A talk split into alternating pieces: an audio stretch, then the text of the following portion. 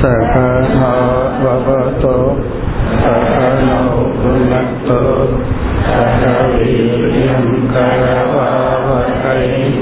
तेजस्विनावनीतमस्तु मा विद्विषावहैः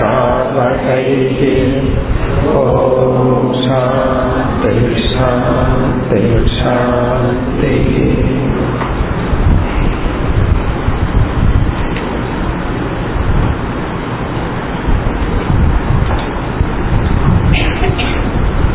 முப்பத்தி ஐந்தாவது श्लोकम् एवं युगाणुरूपाभ्याम्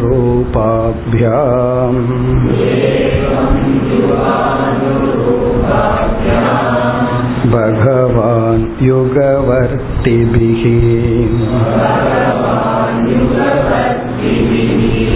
मनुजैर्युज्यते राजन्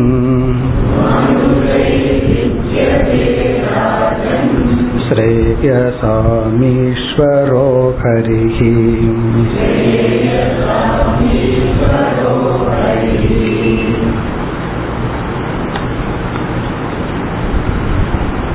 இறுதி கேள்வி ஒவ்வொரு யுகத்திலும் இறைவன் எப்படி வழிபடப்படுகின்றார்? அந்த இறைவனை வழிபடுகின்ற விதிமுறைகள் என்ன? என்னென்ன பெயர்களால் இறைவன் அழைக்கப்பட்டு வழிபடுகின்றார்? இதுதான் கேள்வி. இதற்கான பதிலை கூறி முடித்து விட்டார். அந்தந்த யுகங்களில் அந்தந்த மனிதர்களினுடைய மனநிலைக்கு தகுந்தாற்போல் அவர்களுடைய மனப்பக்குவம் மனநிலைக்கு தகுந்தாற்போல் இறைவனை வழிபட்டு வருகின்றார்கள். அதை தான் நம்ம சாரமாக புரிந்து கொள்ள வேண்டும். இப்போ நம்ம எப்படிப்பட்ட கோயில்கள் அமைக்கிறோம்? இறைவனுக்கு எப்படிப்பட்ட குணங்கள் கொடுக்கிறோம்? இது வந்து இறைவன் யாருங்கிறத நிரூபிக்கவில்லை நாம் யாருங்கிறத நிரூபிக்கின்ற ஒருவருடைய வீட்டில் இறைவனுக்கு எதை படைக்கின்றோம்? எதை படைச்சு இறைவனுக்கு கொடுத்துட்டு சாப்பிட்றோங்கிறது அது இறைவனுக்கு விருப்பமான உணவுங்கிறது நிர்ணயிக்கப்படுவதில்லை. நமக்கு விருப்பமான உணவுங்கிறது அங்கு தெரிகிறது. நமக்கு எது பிடிச்சிருக்கோ சில பேர் மாமிசத்தை படைச்சு பகவானுக்கு படைச்சு சாப்பிடுவார்கள். அப்படி எப்படிப்பட்ட பூஜை பண்றோம்? எப்படிப்பட்ட உணவை பகவானுக்கு கொடுக்கிறோம்?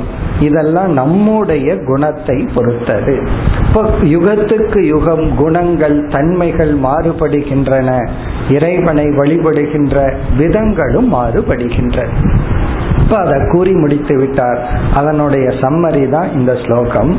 யுகவர்த்தி விகி. அந்தந்த யுகத்தில் வாழ்கின்ற மனுஜைகி மனிதர்களால் யுகானுரூபியா அனுரூபாபியாம். அந்தந்த யுகங்களுக்கு ஏற்றபடி ஸ்ரேயசாம் நன்மைகள் பொருட்டு அவரவர்களுடைய ஸ்ரேயசிற்காக ஈஸ்வரக ஹரிகி இஜ்யதே இறைவனான ஹரி வணங்கப்படுகின்றார்.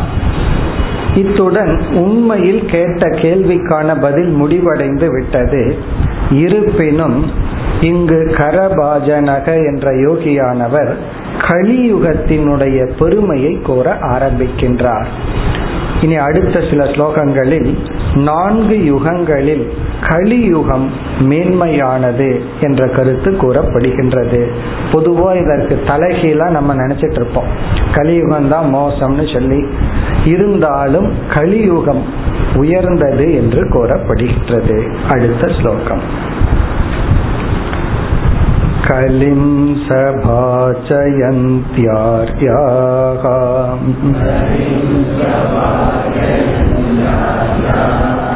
गुणज्ञा सारभागिनः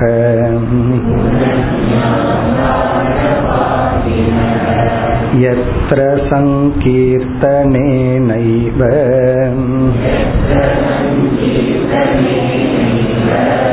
सर्वस्वार्थोऽभिलभ्यते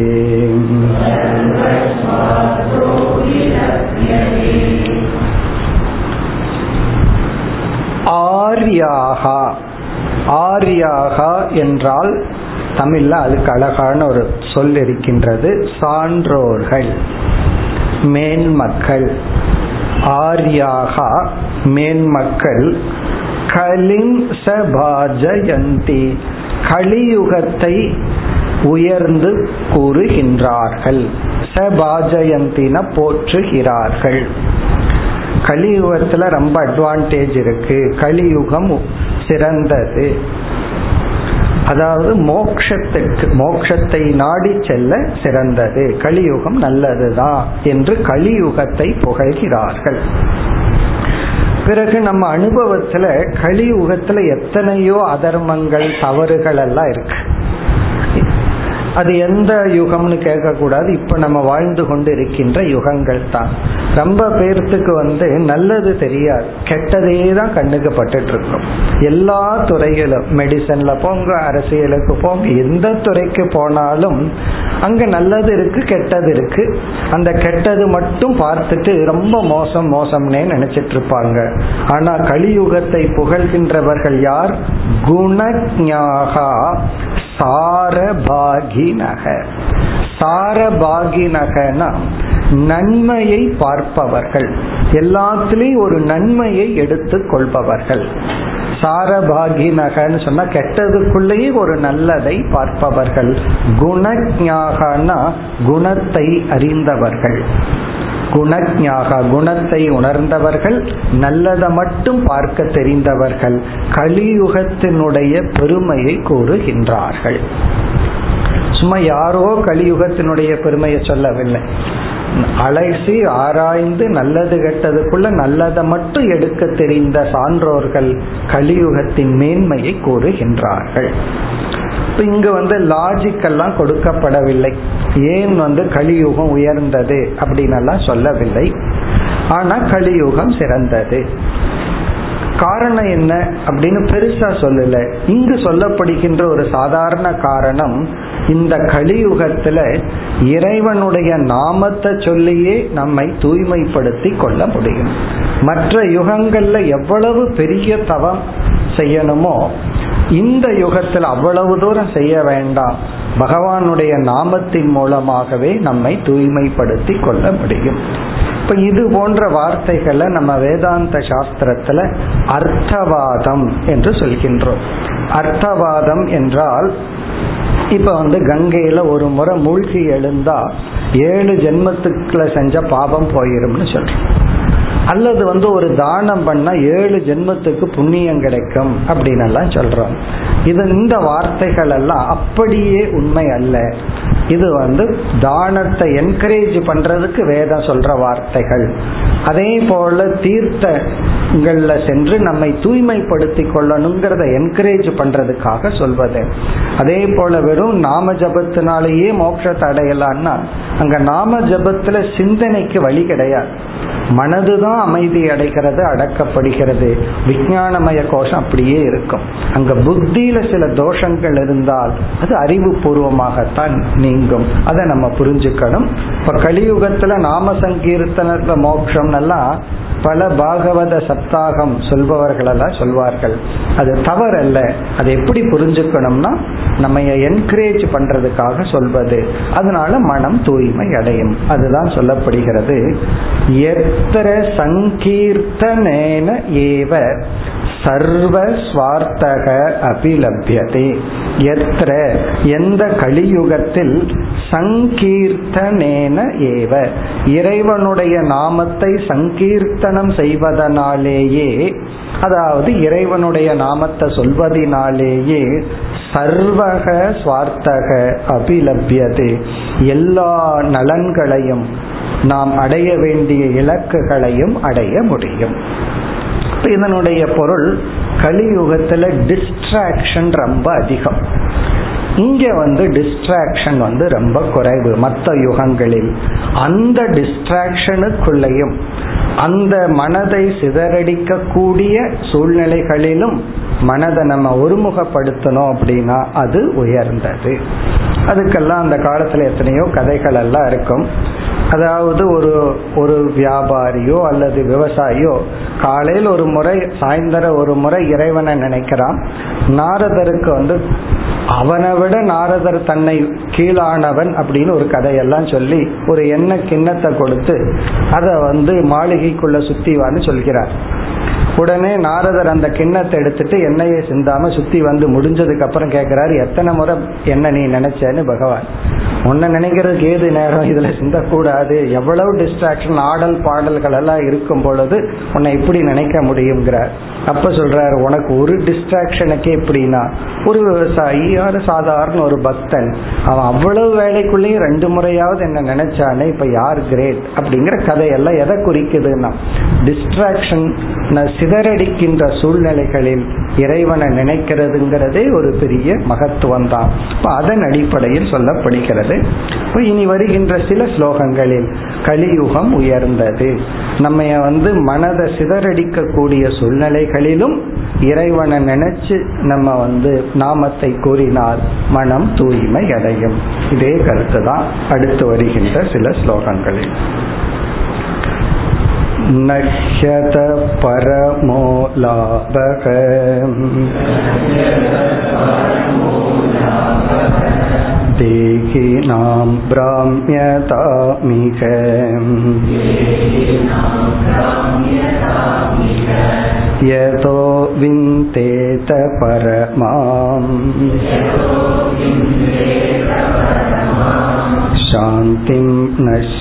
नश्यति संसृतिः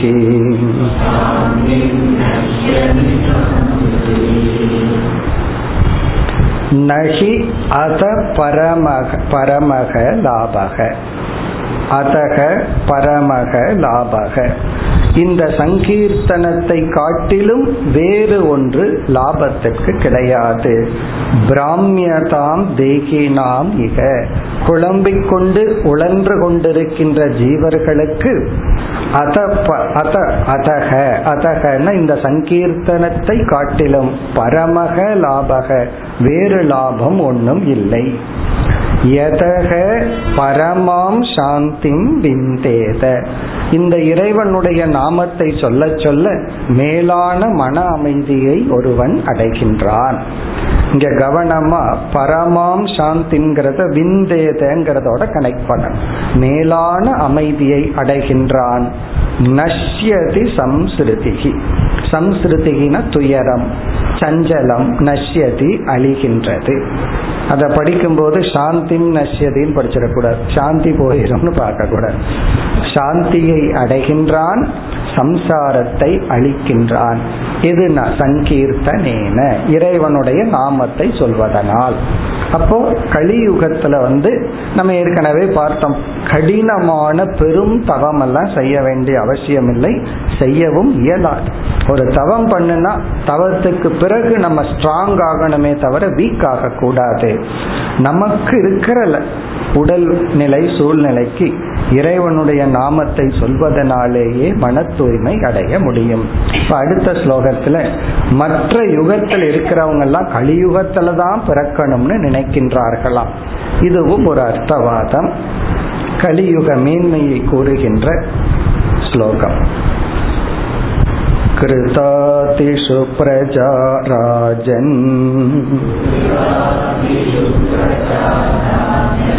कला विच्छन्ति सम्भवम् खलौ खलु भविष्यन्ति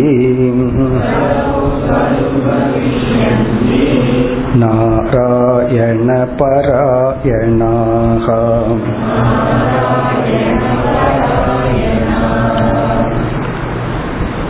कृतातिषु கிருதம் கிருதயுகம் போன்ற யுகத்தில் இருக்கின்ற பிரஜாகா ஜீவர்களெல்லாம் ஹே ராஜன் கலௌ சம்பவம் இச்சந்தி. கலியுகத்தில் பிறக்க ஆசைப்படுகின்றார்கள். கலியுகத்துல பிறந்திருந்தா நல்லா இருந்திருக்குமே என்று நினைக்கின்றார்கள்.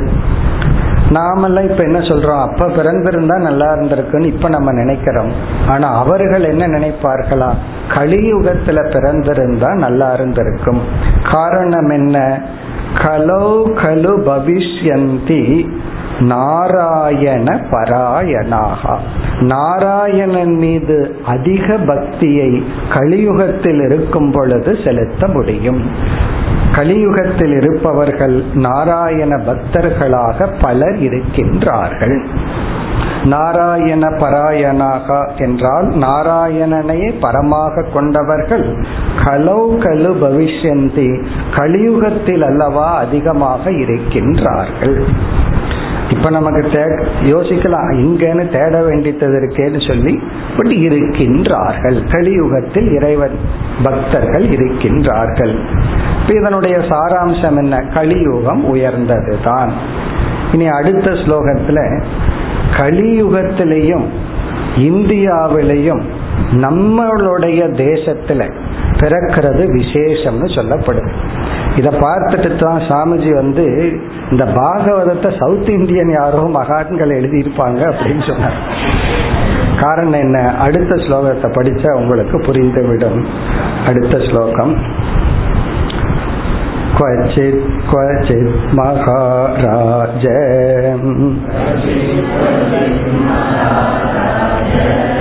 द्रविडेषु च भूरिशः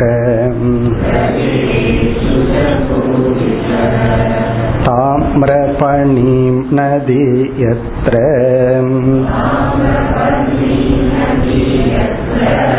कृतमालापयस्विनी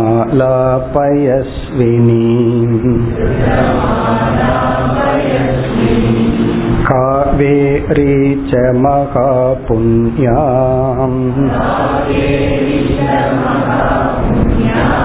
प्रतीची च महानदी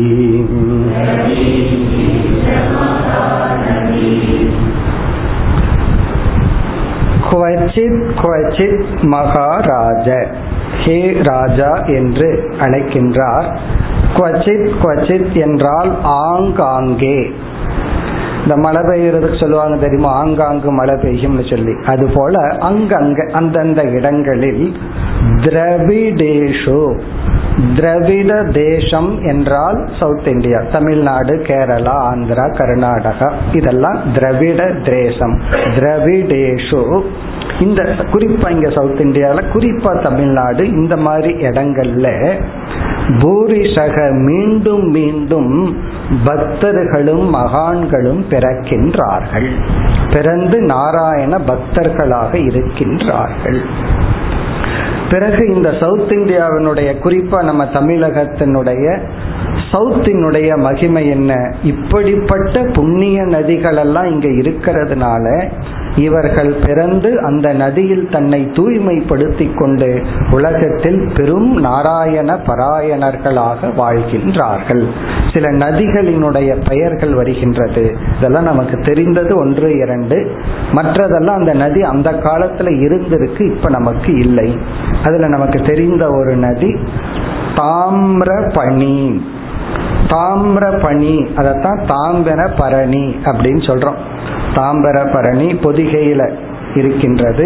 அந்த திருநெல்வேலி சைடெல்லாம் நமக்கு இருக்கிற நதி வந்து தாமர பரணி அதாவது தாமிர பணி நதி எத்திர எந்த இடத்துல தாமிர பணிங்கிற நதி இருக்கின்றதோ ஏன்னா அந்த பொதிகை மலையில போய் பார்த்தோம் அப்படின்னா பல சித்தர்கள் மகான்கள் வாழ்ந்த சரித்திரங்கள் எல்லாம் இருக்கின்றது. அடுத்த நதியினுடைய பெயர் கிருதமாலா. அப்படி ஒரு நதியினுடைய பெயர் அப்ப இருந்தது. இப்ப நம்ம இடத்துல அது தெரியவில்லை. அடுத்தது பயஸ்வினி.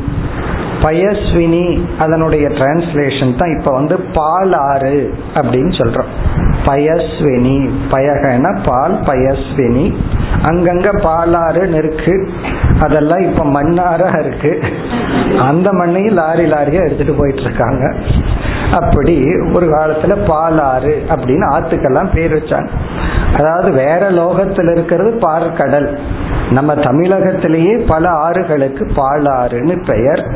அடுத்தது மகா புண்ணியா காவேரி. காவேரி நமக்கு தெரிஞ்சது. மகா புண்ணியான்னா பெரிய புண்ணியத்துடன் கூடிய காவேரி என்ற நதி. பிரதீச்சி. பிரதீச்சினா மேற்கு நோக்கி ஓடுகின்ற பல நதிகள் மகாநதி பெரிய நதிகள். இப்படிப்பட்ட நதிகள் எல்லாம் நம்ம திரவிட தேசத்தில் இருக்கின்றது. இங்கு ஆங்காங்கு சில மகான்கள் எல்லாம் பிறந்து நாராயண பக்தர்களாக இருந்து பலரை வழிநடத்தி கொண்டிருக்கின்றார்கள். இதே கருத்து தான் அடுத்த ஸ்லோகத்தில் நாற்பதாவது ஸ்லோகம். ये पिबन्ति जलं तासाम्। मनुजा मनुजेश्वर। प्रायो भक्ता भगवती।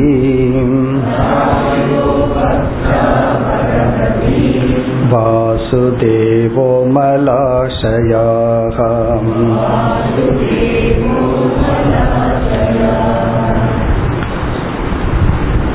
இந்த திரவிட தேசத்தில் பிறந்துள்ள மகான்கள் இந்த நதியில் தன் நீராடி நதியை பருகி தன்னை தூய்மைப்படுத்திக் கொண்டு நல்ல மனதுடன் வாழ்ந்து கொண்டு இருக்கின்றார்கள் இது பாஸ்ட் டென்ஸா சொல்லல பிரசன்ட் டென்ஸா சொல்லப்பட்டிருக்கு வாழ்ந்து கொண்டு இருக்கின்றார்கள் ஏ தாசாம் ஜலம் பிபந்தி. ஏ மனுஜாகா. எந்த மனிதர்கள் அந்த நதிகளினுடைய ஜலத்தை குடிக்கின்றார்களோ மனுஜேஸ்வர மனுஜேஸ்வர என்று ராஜாவை அழைக்கின்றார். பிராயக பக்தாக பகவதி வாசுதேவே. பொதுவாக வாசுதேவனிடத்தில் பக்தர்களாக இருக்கின்றார்கள். அமலாஷயாக இங்க ஆசையகன மனம் அமலாசையகன தூய்மையான மனதுடனும் கூடி இருக்கின்றார்கள். இப்ப இந்த ஸ்லோகம் வரை கலியுகத்தினுடைய மகிமை பேசப்படுகின் பேசப்பட்டது. இதனுடைய சாராம்சமா என்ன புரிஞ்சுக்கிறோம்? கலியுகத்திலும் நம்ம மோட்சத்தை அடைய முடியும். பிறகு அடுத்தது ஒரு மிக அழகான ஒரு முக்கியமான ஸ்லோகம் வருகின்றது நாற்பத்தி ஓராவது ஸ்லோகம் देवर्षि भूताप्तनृणाम्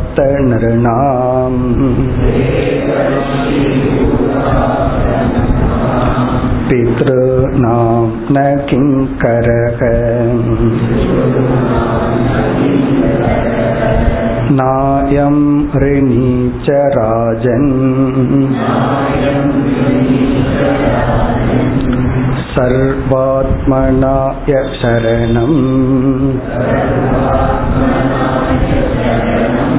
शरण्यं गतो मुकुन्दम् परिहृत्य कर्तम्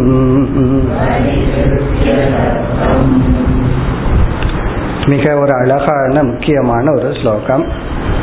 இப்ப இந்த ஸ்லோகத்தில் இந்த யுகம் இதையெல்லாம் விட்டுவிட்டு இறைவனிடத்தில் நாம் பாகவத தர்மத்தை பின்பற்றி இறைவனை அடைதல் என்பது எப்படிப்பட்ட பலன்? இந்த மோக்ஷ பலனை விளக்குகின்றார். சாதனையையும் கூறி இதுதான் நாம் அடைகின்ற பலன் என்று சொல்றார். இந்த சாதனை என்ன? அதை இரண்டாவது வரியில சொல்லி முதல் வரியில் பலன் சொல்லப்படுகிறது. இந்த சாதனையை நம்ம முதல்ல பார்ப்போம். கடைசி பகுதி முகுந்தம் பரிகிருத்திய கர்த்தம். கர்த்தம் என்றால் கடைசி சொல் வேற்றுமை பேதம். பரிகிருத்திய என்றால் நீக்கி முகுந்தம் என்றால் இறைவனுக்கும் நமக்கும் உள்ள பேதத்தை நீக்கி.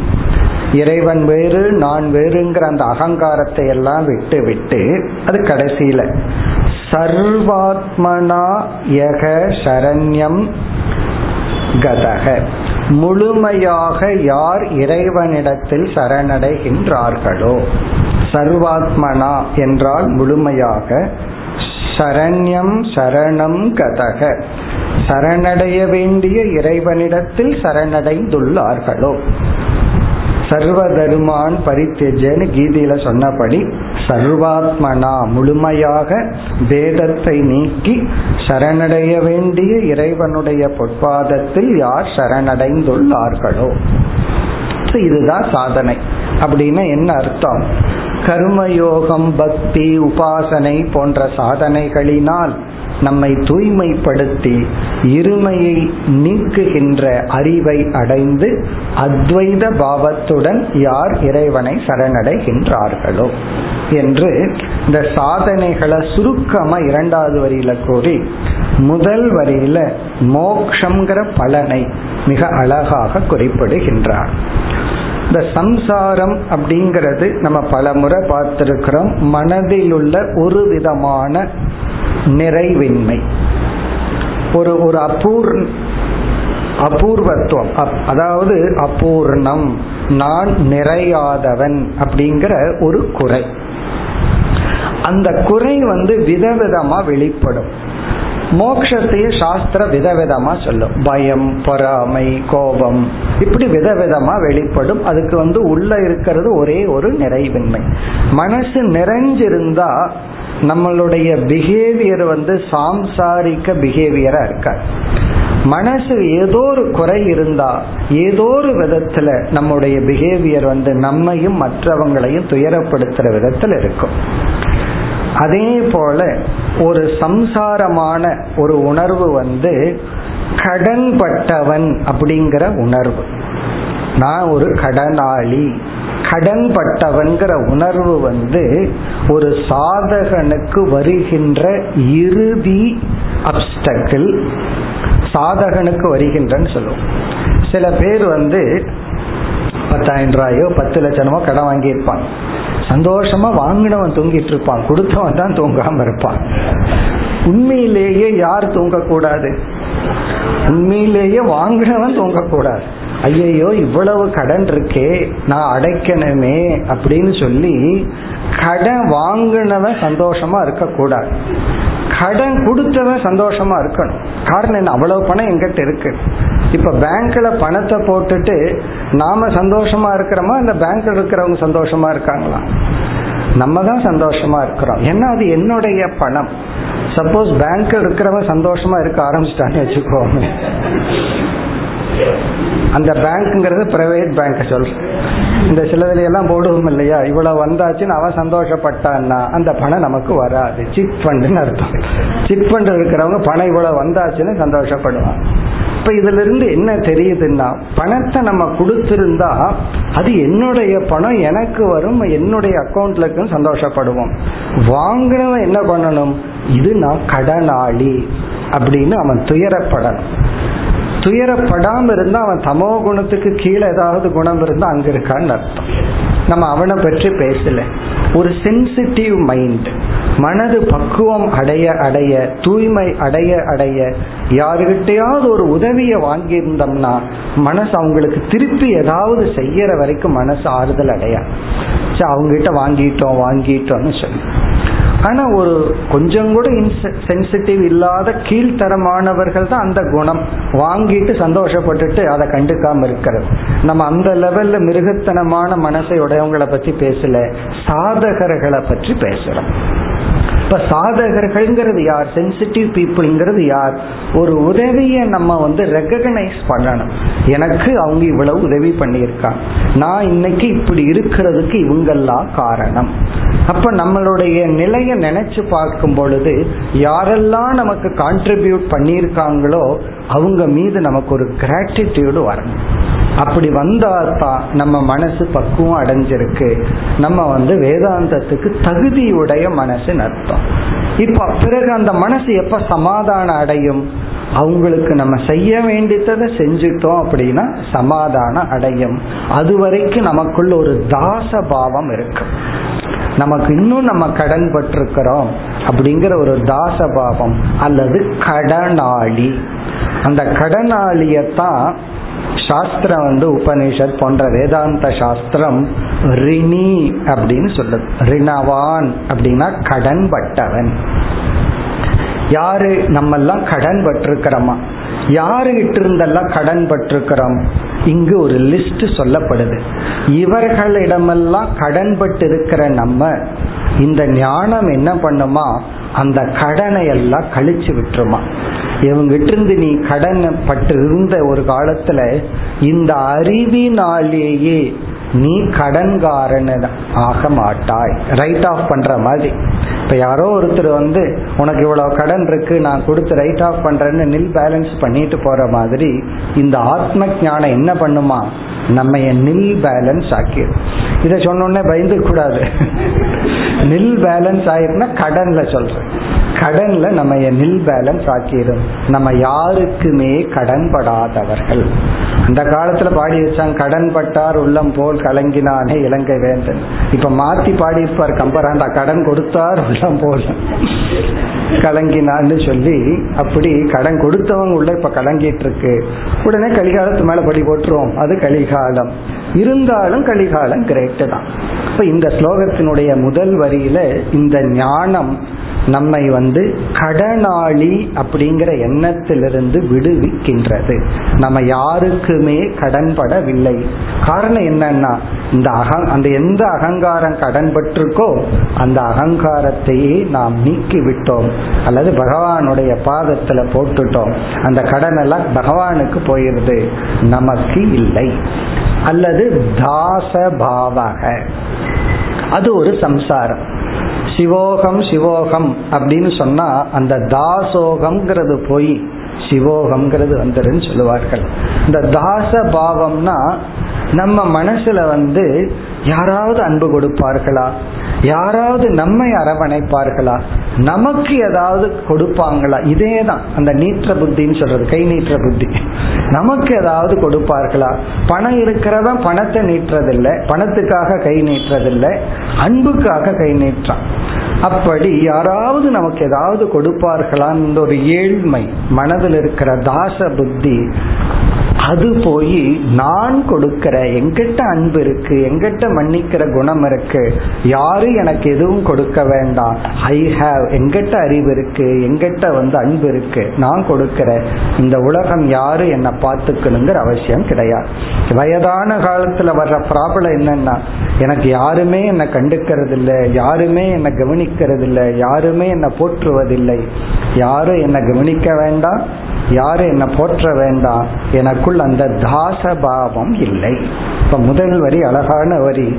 அதில் என்ன சொல்லப்படுதுன்னா கடனிலிருந்து ஒருவன் விடுவிக்கப்படுகின்றான். தாச புத்தியிலிருந்து விடுவிக்கப்படுகின்றான்.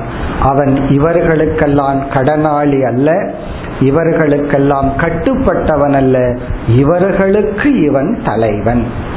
யார் லிஸ்ட் வரிசையா முதல் வரியில லிஸ்ட் சொல்லப்படுது? யாரெல்லாம்?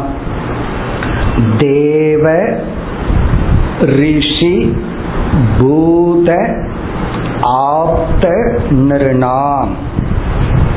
தேவ. தேவர்களுக்கு இவன் கடனாளி அல்ல. தேவர்களுக்கு இவன் சேவகன் அல்ல. இவன் தேவர்களுக்கு சர்வீஸ் பண்ண மாட்டான். தேவர்கள் தான் இவனுக்கு சர்வீஸ் பண்ணது. தேவர்களுக்கு இவன் கடன்பட்டவன் அல்ல. தேவர்களிடத்தில் இவன் கடன்பட்டவனாக நினைப்பதில்லை. இந்த தேவர்கள்ங்கிறத கொஞ்சம் பிராக்டிக்கலா இந்திரியங்கள்னு பார்ப்போமே. இப்ப இந்திரியங்களுக்கு அப்படின்னு பார்த்தோம் அப்படின்னு சொன்னா முன்ன வந்து நாக்கு நல்லா இருக்கணும் மூக்கு நல்லா இருக்கணும் கண்ணு நல்லா இருக்கணும் காது நல்லா கேட்கணும் அப்போ தானே அந்த இயர்ஃபோனை வச்சு வச்சு ஏதோ பாட்டு கேட்டு காதை கெடுக்கலாம். இதெல்லாம் நல்லா இருக்கணும். காரணம் என்ன? அதெல்லாம் என்ன ஃபீடு பண்ணிட்டு இருக்கு அதெல்லாம் இருந்தா தான் நான் சந்தோஷமா இருப்பேன். எங்கேயோ லைன்ல நிக்கிறதுக்கோ அல்லது டிராவல் பண்ணும்போதோ ஒரு மணி நேரம் என்னால் சும்மா இருக்க முடியாது. ட்ரெயின்லயோ அல்லது ஏதாவது பஸ்லயோ போகும்போது அந்த இயர்ஃபோனை போட்டு டண்டா டடான்னு பாட்டு கேட்கணும். அது ஒரு அது ட்ரம்ஸ் வந்து அடிக்க அந்த காலத்து பாட்டாவது கொஞ்சம் மெதுவாக ஓடும். இப்ப வந்து ஒரே சத்தமான பாட்டை கேட்கணும். அதனுடைய அர்த்தம் என்னன்னா அந்த காதுங்கிற தேவன் அவனை நான் சார்ந்து இருக்கிறேன். அவனை டிபெண்ட் பண்ணி இருக்க அவன் எனக்கு சந்தோஷத்தை கொடுத்து ஆகணும். அப்போ தேவனுக்கு நான் சர்வெண்டா இருக்கிறேன். பிறகு அவனுக்கு நான் கடன் இருக்கேன் அவன் இவ்வளவு சந்தோஷத்தை கொடுத்துட்டு இருக்கிறான். இப்ப என்னன்னா காது கண்கள் இவைகளை நான் பிளஸ் பண்றேன். உள்ள வந்து எனக்கு சந்தோஷத்துக்கு அவைகள் தேவையில்லை. என்னுடைய சந்தோஷத்தினுடைய வெளிப்பாட்டில் நான் பேசுறேன். சந்தோஷத்தினுடைய வெளிப்பாட்டில் பார்க்கிறேன். சந்தோஷத்தினுடைய வெளிப்பாட்டில் தான் நாலு பேர் சொல்றத கேட்கிறேன். அவங்க ஒன்று சொல்லி நான் சந்தோஷம் அடைய வேண்டியதில்லை அப்போ நம்ம ஒருத்தர் பேசிட்டு இருக்காரு நம்ம காது கொடுத்து கேட்கிறோம்னா நம்ம கேட்கறதுனால அவர் சந்தோஷப்படுறதுனால தான் நான் கேட்கிறேன். என்னுடைய சந்தோஷத்துக்கு கேட்கவில்லை. எப்படி பிளேட் மாறி இருக்கு? முன்ன வந்து யாராவது என்ன நாலு வார்த்தை புகழ மாட்டாங்களா அப்ரிஷியேட் பண்ண மாட்டாங்களான்னு காதை தீட்டிட்டு உட்காந்துட்டு இருப்போம். சில பேர் திட்டுவாங்க காதை தீட்டி வச்சிருக்கான் நம்ம என்ன சொல்றோம்னு கேட்கறதுக்குன்னு சொல்லி. இப்போ வந்து என்னுடைய சந்தோஷத்துக்கு காது வேண்டாம்.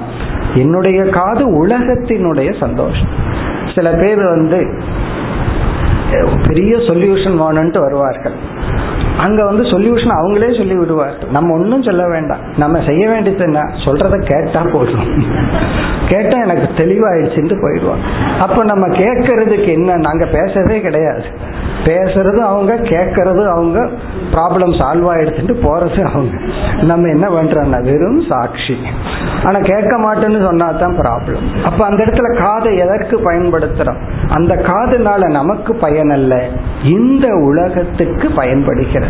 அப்படி இந்த தேவர்களுக்கு நாம் அடிமை அல்ல இந்திரியங்களுக்கு நாம் அடிமை அல்ல இந்திரியங்களை மகிழ்ச்சியின் பொருட்டு நாம் இந்திரியங்களை பயன்படுத்துறோம். எப்படி பிளேட் மாறுது அதுதான் சம்சாரத்துக்கு மோட்சத்துக்குள்ள வித்தியாசம்.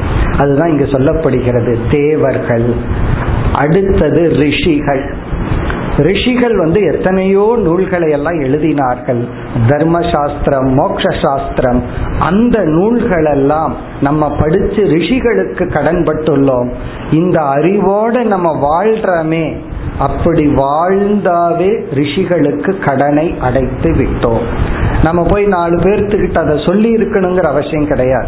சாஸ்திரத்துல வந்து ரிஷிகள் என்ன சொன்னாங்களோ அதை புரிஞ்சிட்டாவே அந்த ரிஷிகள் மகிழ்ந்து விடுவார்கள். எனக்குள்ள என்ன ஞானம் இருந்துச்சோ அது உனக்குள்ளேயும் வந்தாச்சு. அதுதானே லட்சியம். அதை சொல்றவங்க சொல்லலாம் சொல்லாதவங்க சொல்லாம இருக்கலாம். அப்படி தேவ ரிஷி பிறகு வந்து பூத. பூதன மற்ற உயிரினங்கள். மற்ற உயிரினங்களை நம்ம நாடி இல்லை. நம்மளுடைய இருப்பும் சாத்விகமான சிந்தனையும் மற்ற உயிரினங்களை பிளஸ் பண்ணிட்டு இருக்கு பூத ஆப்த. ஆப்த அப்படின்னா உறவினர்கள் நண்பர்கள் மற்ற மனிதர்கள் நிருணாம். மற்ற ஆப்த நாம் மற்ற மனிதர்கள். பிறகு பித்ரு நாம் பித்திருக்கள் வாழ்ந்து மறைந்த பித்திருக்கள் இவர்களுக்கெல்லாம் நம்ம சேவகனாகவும் கடனாளியா இருக்கிறோம். இந்த ஞானம் ந கிங்கரக. கிங்கரகன சர்வன்ட் ந கிங்கரக. இவர்களுக்கெல்லாம் நாம் ஒரு சேவகனாக இருக்க மாட்டோம். இவங்களுக்கெல்லாம் நம்ம சர்வன்ட் இல்லை. அஞ்சு புலன்களுக்கு நம்ம சர்வன்ட் இல்ல. அதை நாடி நம்ம இல்லை. நம்ம மகிழ்ச்சியினுடைய விளைவுல ஒவ்வொரு புலன்களும் செயல்படுகிறது. ஏதாவது ஒரு இரு புலன்களை நாம் இழந்தால் பரவாயில்ல. காரணம் என்ன? அதை நான் நாடி நம்பி இருக்கவில்லை. பிறகு ந அயம் ரிணி. ரிணி அப்படின்னா கடனாளி. அயம் ந ரிணி ராஜன். ஹே ராஜன் அயம் ந ரிணி. இந்த சாதகன் கடனாளி இல்லை. அப்ப தேவர்களுக்கும் ரிஷிகளுக்கும் பித்திருக்களுக்கும் உறவினர்களுக்கும் மற்ற மனிதர்களுக்கும் இவன் கடனாளி இல்லை. இப்ப நம்ம வந்து கடைசி காலத்துல நான் யாருக்கும் கடன் படல. எல்லா கடனையும் நான் திருப்பி கொடுத்துட்டேன் அப்படின்னு ஒரு கடனாளி இல்லாம இருந்தா இப்படி இருக்கும். ரொம்ப நாளா கடன் பட்டுட்டு இருந்தவன். ஒரு பிளாட் வாங்கணும்னு சொல்லியோ வெஹிக்கிள் வாங்கினியோ லோன் எடுத்துட்டு அந்த லாஸ்ட் பேமெண்ட் முடிஞ்ச உடனே சந்தோஷம் வரணும். ரொம்ப பேர்த்துக்கு அந்த சந்தோஷமே வர்றதில்லை. கை பொருள் கை கிடைச்சாவே சந்தோஷம் வந்துடுது அப்படி இல்லை. அந்த லாஸ்ட் பேமெண்ட் முடிஞ்ச உடனே இனிமேல் கடன் இல்லை. அந்த ஒரு ரிலீஃப் இருக்கே. அந்த ரிலீஃப் வர்றதுக்கே ரொம்ப பக்குவம் வேணும். அப்படின்னா அந்த கடன் பட்டம்ங்கிறத நம்ம உணரணும். சில பேர் அந்த அளவுக்கும் கூட மேல வரல. அப்படி மேல வந்து உயர்ந்து அந்த கடன் பட்டதை உணர்ந்து பிறகு நான் அந்த கடனை அடைச்சிட்டோம் அப்படின்னா எவ்வளவு ஒரு சந்தோஷம் வரும். அந்த ஒரு மகிழ்ச்சி. அதே சமயத்தில் நான் யாருக்கும் கடனாளி இல்லை. அது கடனாளி மட்டுமல்ல யாருக்கும் நான் சர்வன்ட் அல்ல. யாருக்கும் யாரையும் நாடி சார்ந்து டிபெண்டா இல்லை. அதாவது பிசிக்கலா நம்ம டிபெண்டா இருப்போம். அது வேற விஷயம். நல்ல காத்து வேணும் சாப்பாடு வேணும் உடை வேணும் அது வேற விஷயம். அது மரணம் வரும் வரை மனித இனம் பிசிக்கலா இனி ஒரு ஒருத்தரோட டிபெண்ட் பண்ணி தான் இருக்கணும். அதிலிருந்தெல்லாம் நம்ம மீள முடியாது. நம்ம இங்க சொல்றது வந்து எமோஷனல் மென்டல் டிபெண்டன்ஸ் உணர்வு பூர்வமா நம்ம டிபெண்ட் பண்ணி இருக்கிறோம். குழந்தைகள்லாம் எங்காவது ரொம்ப தூரத்துல இருந்தா அல்லது வீட்டை விட்டுட்டு போய் நம்ம தனியா இருந்தோம் அப்படின்னா உடனே ஒரு துயரம் வந்துடுது ஒரு ஒரு தாழ்வு மனப்பான்மை ஒரு ஏக்கமோ வந்துடுது அப்படியெல்லாம் இல்லாத நிலைதான் மோட்சம் இப்ப நாம எங்க இருக்கிறோமோ அங்க நாம் நிறைவுடன் இருக்கின்றோம். தேவர்கள் ஆரம்பிச்சு மிருகங்கள் வரைக்கும் மனித இனம் வரைக்கும் யாருக்கும் கடனாளி இல்லை இதுதான் ஞான பலன் இனி அடுத்த ஸ்லோகத்திலும் மேலும் ஞான பலனை இந்த யோகியானவர் மிக அழகாக விளக்குகின்றார் அடுத்து நாற்பத்தி இரண்டாவது ஸ்லோகம் स्वपादमूलं भजतः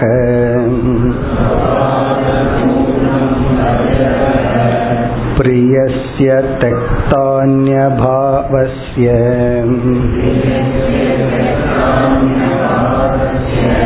हरिपरेशक। विकर्मयत्। यच्चोत्पतितं कथञ्चित्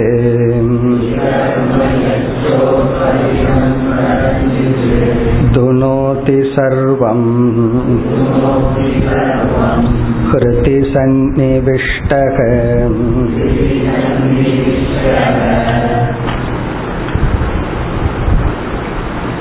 இந்த யோகியினுடைய இறுதி ஸ்லோகம் பதிலினுடைய கடைசி ஸ்லோகம் இதோடு இவர் நிறைவு செய்வார். அதற்கு பிறகு வந்து இந்த கதை நிறைவாக போகின்றது. இப்ப இங்கு வந்து மேலும் ஞான பலனை கூறி நிறைவு செய்கின்றார். இவருக்கு இவரிடம் அந்த கேள்வி என்னமோ சாதாரண கேள்விதான். ஆனாலும் இவர் வந்து சிம்பிளான கேள்வியை கேட்டுட்டு அதோட நிறைவு செய்ய விருப்பம் இல்லை கொஞ்சம் நல்லதான் சொன்ன சொல்லி முடிப்பமே. அதனாலதான் சென்ற ஸ்லோகமும் இந்த ஸ்லோகமும். மோக்ஷங்கிறது ரிணவான். நான் கடனாளி அல்ல. நான் யாருக்கும் சர்வன்ட் அல்ல நான் யாரு யாரையும் சார்ந்தவன் அல்ல. பிறகு இந்த ஸ்லோகத்துல இந்த ஞானத்தை அடைந்தவனுக்கு அனைத்து கர்ம பலன்களும் நாசத்தை அடைந்து விடுகிறது. கர்ம பல நாசம். விதேக முக்தியை அடைவான். இருக்கிற வரைக்கும் இருந்துட்டு இறந்ததற்கு பிறகு அவன் விதேக முக்தியை அடைவான். இங்க குறிப்பா ஆகாமி கர்மன் வராது. இந்த ஞானத்தை அடைஞ்சதற்கு முன்னாடியோ ஞானத்தை அடையிறதுக்கு முன்னோ ஞானத்தடையிறதுக்கு பின்னோ இந்த ஜென்மத்துல என்னென்ன செயல்கள் செய்திருந்தோமோ சில சமயங்களில் நம்மை அறியாமல் பாப செயல்கள் ஏதாவது செய்திருந்தாலும் அந்த பாபத்தையும் இந்த ஞானம் நீக்கிவிடும். அதுதான் இந்த ஸ்லோகத்தின் சாராம்சம். அதாவது இந்த பிறவியில செய்த அனைத்து கர்மமும் அழிந்து விடும். ஆகவே அடுத்த ஜென்மத்தில் இவன் பிறப்பதில்லை.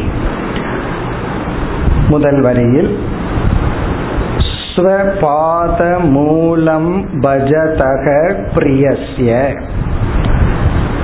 பிரியஸ்ய ஞானி நக ஞானிக்கு. அந்த ஞானி யார்? ஸ்வபாத மூலம் பஜதக. தன்னுடைய பாத மூலத்தை வழிபடுகின்ற ஞானிக்கு தியக்த அந்நியபாவசிய வேறு இடத்தில் சரணடையாத.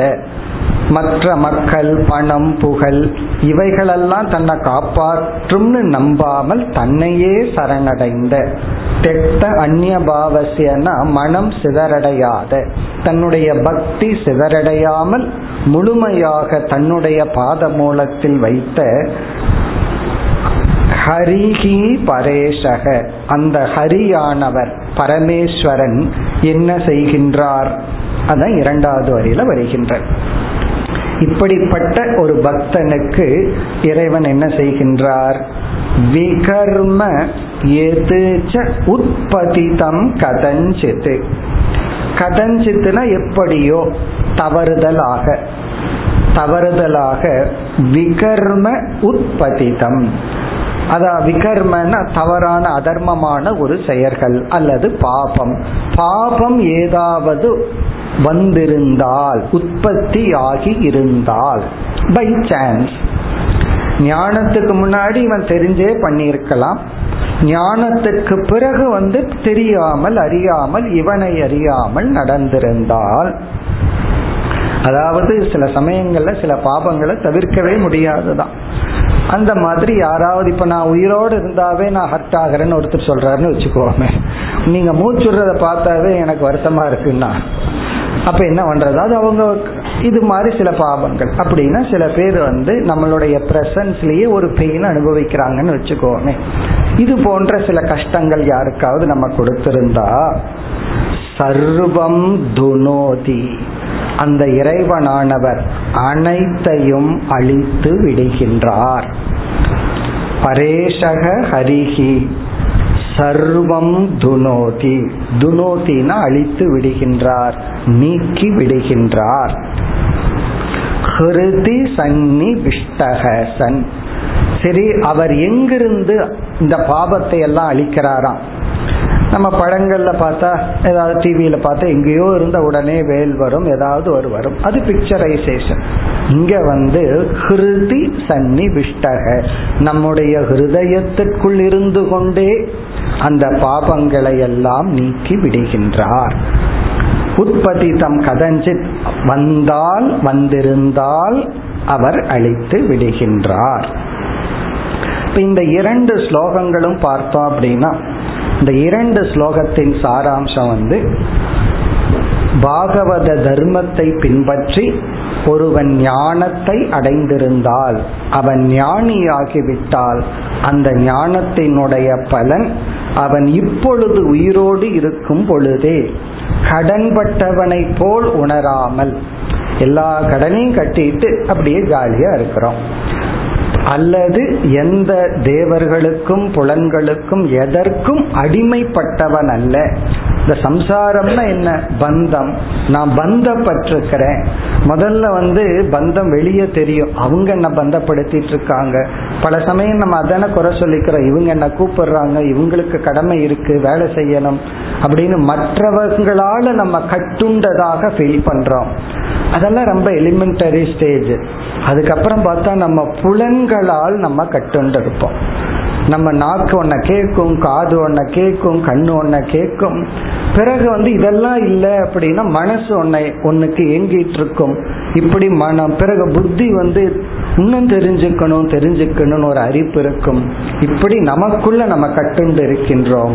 அப்படி இல்லாமல் இருப்பதுதான் மோட்சம். இப்ப ஜீவன் முக்தனாக இருந்து கொண்டு இறந்ததற்கு பிறகு மீண்டும் நாம் பிறப்பதில்லை. எல்லா கர்மங்களும் கர்மம் செஞ்ச அந்த அகங்காரத்தை சாரும். அந்த அகங்காரம் அழிந்ததற்கு பிறகு அவர்கள் மீண்டும் பிறப்பதில்லை. இத்துடன் இந்த நவயோகி சம்வாதம் முடிவடைகிறது. ஒன்பது கேள்வியை ராஜா கேட்டார். அந்த விதேக ராஜா ஒவ்வொரு கேள்வியை கேட்க கேட்க இவர் இந்த ரிஷி பதில் சொல்லுது இவர் சூஸ் பண்ணல. குருவை இவர் சூஸ் பண்ணல. அவர்களே சூஸ் பண்ணி கொண்டார்கள். ஒன்பது யோகிகள் வந்தார்கள். அந்த இவர் செஞ்ச யாகத்துக்கு அந்த யாகத்துல ஒன்பது யோகிகள் இடத்துல இவர் சச்சங்கம் பண்ணலான்னு ஒவ்வொரு கேள்வியை கேட்டார். அவரவர்கள் முடிவு பண்ணி ஒவ்வொரு கேள்விக்கான பதிலை கூறி முடித்து விட்டார்கள். இனி வருகின்ற பகுதி வந்து கதை. எந்த கதையில ஆரம்பிச்சதோ அந்த கதை இப்பொழுது துவங்குகிறது. தொடர்கிறது. அந்த கதை இப்ப நமக்கு ஞாபகத்துக்கு இருக்கணும். என்ன கதை? எங்க கதை ஆரம்பிச்சது? முதல்ல பாகவதத்திலிருந்து போகணும். சுகபிரம்மன் வந்து பரீட்சத்துக்கு சொல்லிட்டு இருந்தார். அதுதான் கடைசி ரெண்டு ஸ்லோகம். இதுல நம்ம கடைசியா சுகர் வந்து பரீட்சத்துக்கு சொல்ற மாதிரி முடிவடைய போகிறது. அப்படி சுகர் பரீட்சத்துக்கு சொல்லும் பொழுது நாரதர் என்ன பண்ணார்? வசுதேவரிடம் அப்படியே தற்செயலா போனார். உடனே வசுதேவர் அவரை வரவேற்று வசுதேவர் நாரதரிடம் ஒரு கேள்வியை கேட்டார். பாகவத தர்மத்தை எனக்கு சொல்லுங்கள் அப்படின்னு சொல்லி உடனே நாரதர் என்ன சொன்னார் எதுக்கு நம்ம கதையை சொல்லணும்? ஏற்கனவே நடந்த கதையை சொல்லுவோமே என்று இந்த கேள்வி விவேக ராஜா ஒரு முறை கேட்டார்.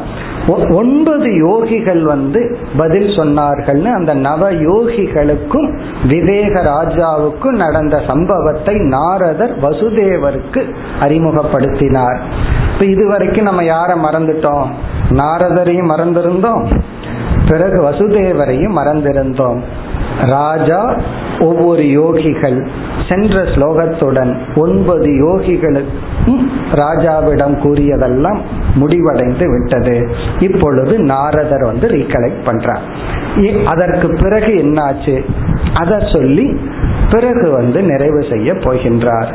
அடுத்த ஸ்லோகம் நாரதர் வசுதேவரிடம் கூறுகின்றார். தர்மான் பாகவதா नित्यम्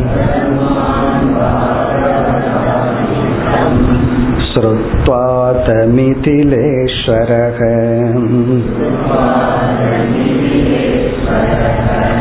जायन्ते यान् मुनीन् प्रीतः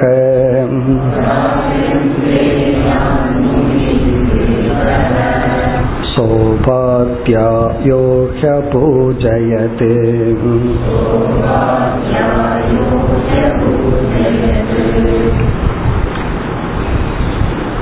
நாரதர் வசுதேவரிடம் கூறுகின்றார் தர்மான் பாகவதான் இத்தம் ஸ்ருத்துவா இவ்விதம் பாகவத தர்மத்தை கேட்டு பாகவதான் தர்மான். நம்ம இதுக்கு என்ன அர்த்தம்? முதல்ல பார்த்தோம். பாகவத தர்மக என்றால் மோக்ஷத்துக்கான பாதை அதற்கான சாதனைகள். மோக்ஷங்கிற லட்சியத்திற்கான சாதனைகளை பாகவத தர்மக. பகவானை அடையும் சாதனைகள்.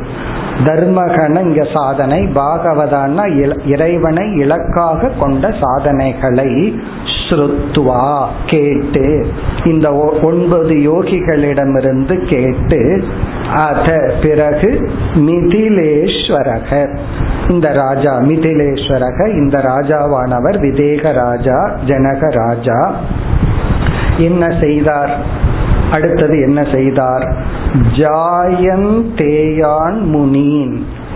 இந்த ரிஷிகளுக்கு இனியொரு பெயர் ஜாயந்தேயக ஜெயந்தி என்பவரை தாயாக கொண்ட இந்த ரிஷிகள் ஜாயந்தேயான் முனீன் அந்த முனிவர்களை சோபாத்தியாயகி அபூஜயத்தே. இவர் ஏற்கனவே யாகம் செய்து கொண்டிருக்கின்றார். யாகம் செய்து கொண்டிருக்கின்ற இவரிடத்தில் பெரிய ரித்விக்குகள் எல்லாம் அங்க சுத்தி இருக்காங்க இப்ப அவர்களை வைத்து அவர்கள் மூலமாக இந்த ஒன்பது ரிஷிகளை வணங்கினார் பூஜை செய்தார் மரியாதை செய்தார். அபூஜயத் அப்படின்னு சொன்னா வழிபட்டார் அப்படின்னு என்ன அர்த்தம்? இந்த சம்பாவனையை முடிச்சிட்டு அவர்களை வழிபட்டு அவர்களை வழி அனுப்பி வைக்கின்றார். அதுதான் சொல்லப்படுகின்றது. அபூஜயத்து ச உபாத்தியாயக அங்குள்ள ரித்விக்கர்களுடன் சேர்ந்து அங்குள்ள யாகம் செய்து வைக்க வந்தவர்களுடன் சேர்ந்து இவர் அந்த ரிஷிகளை வழிபட்டார் இனி அடுத்த ஸ்லோகத்தில் அந்த ரிஷிகள் இங்கிருந்து கிளம்பி விட்டார்கள் அடுத்த ஸ்லோகம் ततोऽन्तर्धति ते सिद्धाः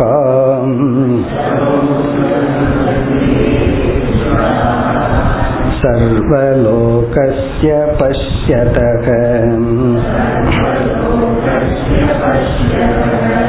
राजा धर्मापुतिष्ठन्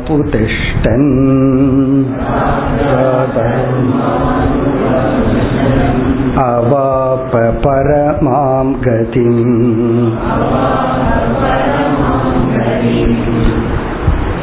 ததக பிறகு அந்தர்ததிரே சித்தாகா.